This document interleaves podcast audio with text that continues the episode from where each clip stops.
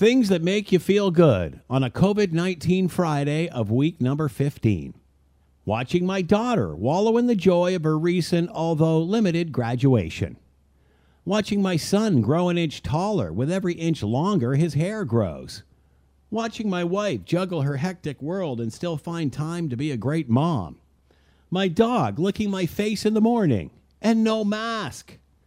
Watching friends and family that have been apart for so long finally connect. Realizing it's not what you're doing or where you are, but the fact that you are together. Learning as a society, we have lived in a divisive world long enough, and it's time to surround ourselves with those who are inclusive and try to unite us, not divide us. We have more similarities than differences. Don't let those on the extremes speak for you. It's time to help one another. We can still do that and have very different views and opinions.